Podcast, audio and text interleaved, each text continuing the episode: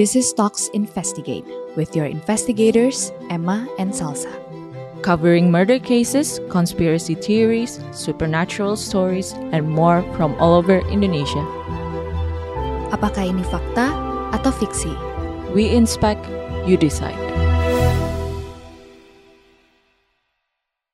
Episode 9 Secret Organization Hai, welcome to Talks Investigate. Gue Emma. Gue Salsa, halo. Dan- Hai. Gue kayak udah excited sorry, banget. Excited Udah banget nih kayaknya nih episode kali ini. Sampai gue potong, sorry, Karena sorry, gue suka sorry, sorry. banget episode Silakan. ini.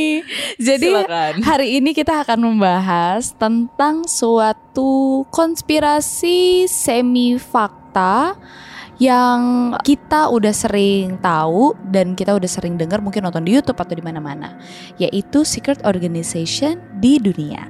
Walaupun sebenarnya vibe-nya agak mirip-mirip ya sama episode lalu. Sebelumnya, cuma Yes. kalau yang sebelumnya mungkin lebih tradisional, Benar. yang ini internasional. Iya, betul sekali. Nah, kita pasti udah tahu ya banyak konspirasi-konspirasi theories about secret organization yang ada di dunia ini. Nah, perkumpulan rahasia itu, which is secret organization ini, itu sebenarnya udah ada sepanjang sejarah. Mhm. Which is itu yang gue baru tahu ya setelah gue Mm-mm. riset ini. Yang diikuti perkumpulan rahasia ini oleh tanda kutip bapak negara, bapak pendiri negara atau founding fathers dan para bangsawan, which is yang kalau sekarang kita suka menyebutnya the one percent. Nah, lima organisasi yang paling terkenal adalah Knights Templar, Freemason, Bavarian Illuminati, Skull and Bones, dan Bilderberg.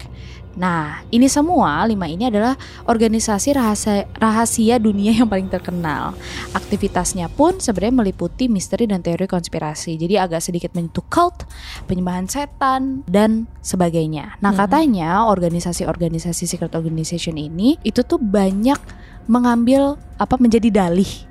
Bener nggak ya bahasanya menjadi dalih Iya, dari beberapa insiden-insiden besar di dunia ini Oke. kayak gitu dan yang kita tahu kan sebenarnya organisasi ini tuh ada di dunia barat ya Iya, dunia betul. barat bagian barat Bagian barat. nah tapi after kita research research ternyata oh ada loh Di Indonesia. di Indonesia dan teori konspirasinya adalah organisasi ini masih berlanjut hingga detik hari ini. Betul sekali. Nah, hari ini kita akan bahas dua dulu, yaitu Freemason dan Illuminati.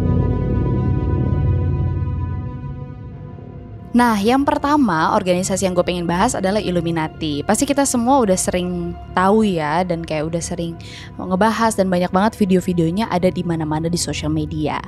Nah, tapi kalian tahu nggak kalau Illuminati itu awalnya didirikan oleh Profesor Adam Weishaupt di Bavaria pada tahun 1776 tepatnya di 1 Mei.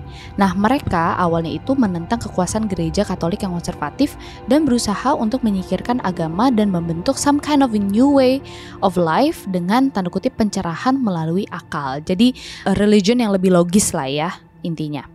Even though katanya udah gone, udah nggak ada organisasi ini, tapi nyatanya katanya masih ada sampai sekarang.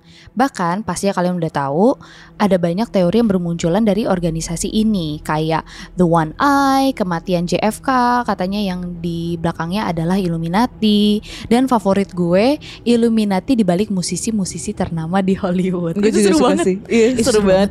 Karena katanya kalau terkenal dia Illuminati, dia bisa Iya. sukses dia Illuminati. Terus gitu-gitu ini kan. kan kalau misalkan lagunya kayak di dibalik di back Iya. di play backwards gitu terus habis itu nanti jadi kalimat-kalimat apalah Ah. pemuja setan Terus habis itu gitu ada kayak kan. pesan-pesan dark yang Iya kayak iya gitu. benar benar benar benar. Gila sih, banyak banget rumor-rumornya. Nah, salah satunya tuh ada yang kayak Jay-Z, Beyonce, Lady Gaga, Katy Perry, Beatles, even Madonna dan beberapa musisi lainnya itu adalah bagian dari Illuminati. Katanya mereka menjual soulnya kepada setan untuk mendapatkan ketenaran yang kayak sekarang. Ya agak-agak kayak yang kita bahas minggu lalu sih. Iya, masih mirip lah ya. Masih mirip. Masih berkesinambungan. Yes, dan bahkan banyak banget evidence-evidence yang keluar. Salah satunya adalah kayak misalnya video-video glitching dan segala macam. Nah katanya karena mereka dikontrol oleh si Illuminati ini Mereka jadi sukses Nah tapi kabar-kabarnya ada beberapa musisi di Indonesia pun digosip digosipin menjadi pengikut Illuminati. Nah, musisi Indonesia yang katanya digosipin menjadi pengikut Illuminati ada salah satunya Ahmad Dhani. Nah, banyak orang melihat video klip dari lagunya satu dan mulai berspekulasi.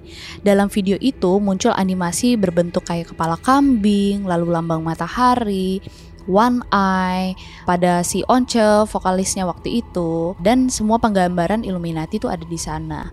Bahkan piramida dan One Eye itu ada kan kalau kita tahu Iya. itu lambangnya Illuminati Iya. ya katanya kayak piramida terus di atasnya ada One Eye. Mm-mm. Nah, cuman katanya dia menuding uh, berita ini katanya menurut dia lagu si satu itu adalah untuk yang Maha Esa kayak gitu itu satu Ahmad Dhani yang kedua ini gue sebenarnya nggak kayak masa shock sih karena udah beberapa kali denger ya itu Iya, Agnes iya, iya. Monica Iya iya, gue juga sering denger sini yang si Agnes. katanya ya ini ya Iya kita nggak tahu ya. kita nggak tahu. Nah, dia dituding di lagu Matahariku karena simbol matahari itu tuh kan uh, disinyalir dari Dewara Mm-mm. di bangsa Mesir which is if we look back sebenarnya ngomongin tentang Illuminati the history itu tuh banyak beririsan dengan uh, ancient Egypt Yap, kayak gitu betul. kan Heeh. dengan kayak uh, kepercayaan mereka. Bahkan simbolnya pun kan itu piramid kan. Betul, Gitu. betul banget. Nah, apalagi pas di lagu itu ada katanya mereka adegan bunuh diri. Nah, ini gua nggak inget sih jujur. Gue juga nggak inget sih. Atau Heeh. orang mentafsirkannya sebagai adegan bunuh diri kayak Hmm. gitu. Nah, Agnes tuh seperti hendak bunuh diri, katanya diartiin dalam pengorbanan jiwa dalam satu ritual, katanya kayak Uh, gitu. Serem ya. Heeh, katanya. Ini jujur sebenarnya gue pas ngetik gue ngakak sih. Iya. Apa mungkin karena kayak maksudnya itu musik Indonesia ya? Iya, jadi kita nggak expect kayak ah ada nih di Indonesia yang Masa kayak gini juga gitu. Heeh, kayak Iya kan? gitu. Nah, sebenarnya yang ngeling konspirasi musisi artis Indo atau luar negeri itu tuh adalah penggunaan the eye atau namanya eye of providence Mm-mm. kayak gitu.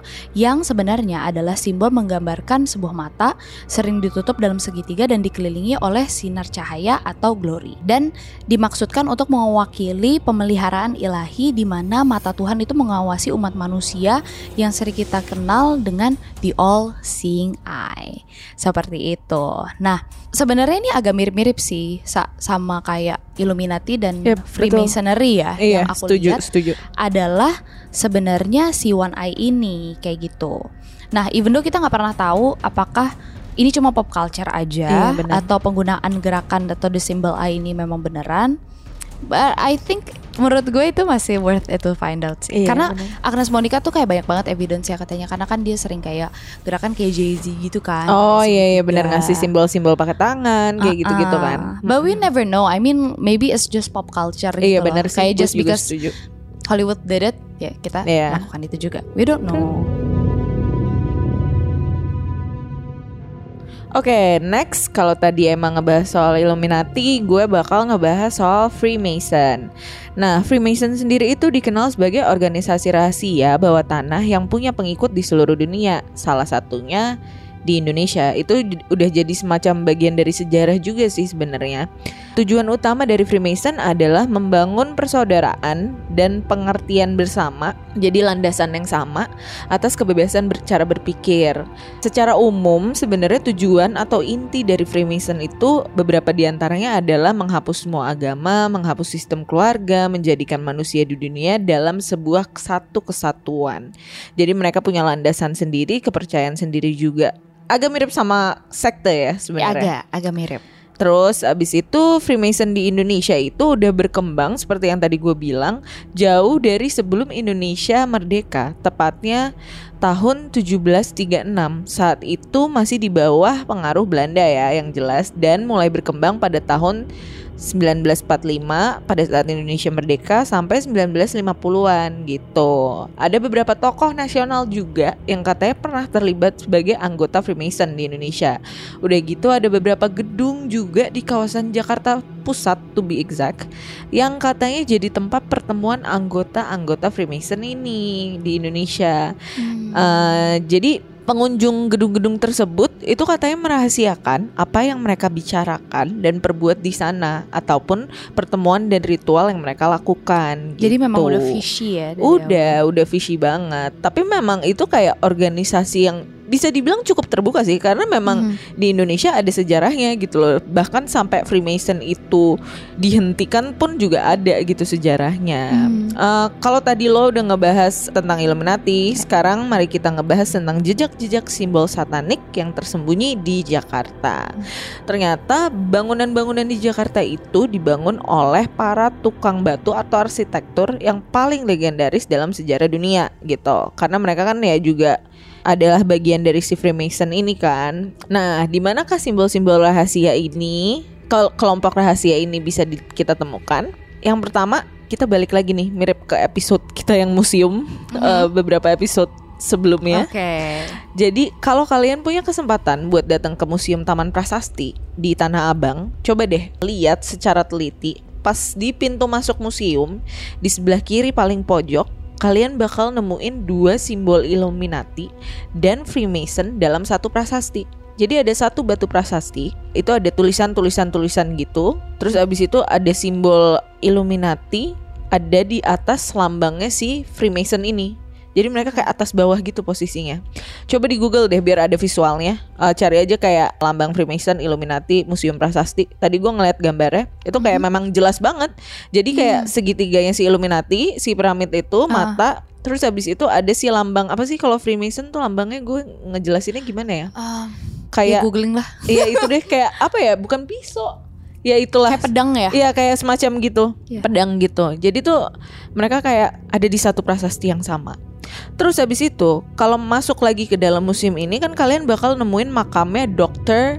H.F. Roll. Mhm. Dia itu yang mempertahankan Sutomo tetap bersekolah walaupun banyak tekanan dari pemerintah Belanda pada masa itu untuk menghentikan gerakan Budi Utomo yang didirikan oleh si Sutomo itu. Oh. Nah, rahasianya adalah orang-orang di Budi Utomo itu adalah bagian dari anggota Freemason Oh gitu. Gitu.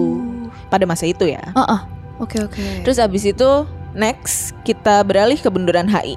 Siapa sih yang nggak pernah ngelewatin Bundaran HI? Iya, yang pasti tinggal di Jakarta ya. ataupun dari luar kota pasti lewat Bundaran HI lah karena itu pusatnya Jakarta kan. Di situ ini gue yakin juga udah banyak banget yang tahu. Di situ ada sebuah simbol yang ukurannya sangat besar kalau lo lihat dari atas gitu sih. Mungkin pakai drone masih bisa kali ya kelihatan. Dan desainnya itu sangat mirip banget dengan simbol Iya itu adalah simbol Illuminati. Jadi ada simbol mata gitu kan dari atas. Bisa dilihat juga. Mata Horus namanya. Jadi bukan mata Illuminati Oh, yang gitu ya. Mata bukan mata segitiga ya. sih? Iya betul, mata Egypt. Oh. Betul itu. Nah, selain itu juga di daerah Menteng, masih di daerah pusat Jakarta, ada sebuah loji yang sangat terkenal. Namanya Loji Bintang Timur. Nah, loji itu adalah eh, sebutan untuk tempat kumpulnya anggota Freemason. Sekaligus juga tempat buat mereka ngelakuin ritualnya. Nah, gedung ini sekarang jadi kantor Bappenas. Lebih gilanya lagi, kalau kalian lihat di map satelit gitu, Google Maps kan kita bisa ngeliat satelitnya ya. Jadi bukan jalanan doang gitu. Dilihat dari atas, posisi dari loji Bintang Timur ini atau si gedung yang sekarang jadi gedung Bappenas ini ternyata letaknya pas ada di tengah-tengah sebuah simbol raksasa yang sangat besar dan kalau misalnya dilihat dari atas itu simbolnya jadi simbolnya Baphomet atau si kambing satanik itu cuma yang badannya manusia tapi ini kayak kepalanya doang gitu terus habis itu kalau yang terakhir mungkin nggak cuma museum nggak cuma museum prasasti sih yang lumayan ada kaitannya dengan si Freemasonry ini ada museum yang pastinya lagi-lagi kita ngebahas museum ini museum sejarah Jakarta atau museum Fatahillah yang katanya juga punya kaitan dengan simbol Freemason. Adanya unsur angka 13 di bangunan-bangunan dan arsitekturnya. Pada masa itu para Mason yang tadi gue bilang juga si arsitektur itu eh, itu kan hebat banget ya. Iya.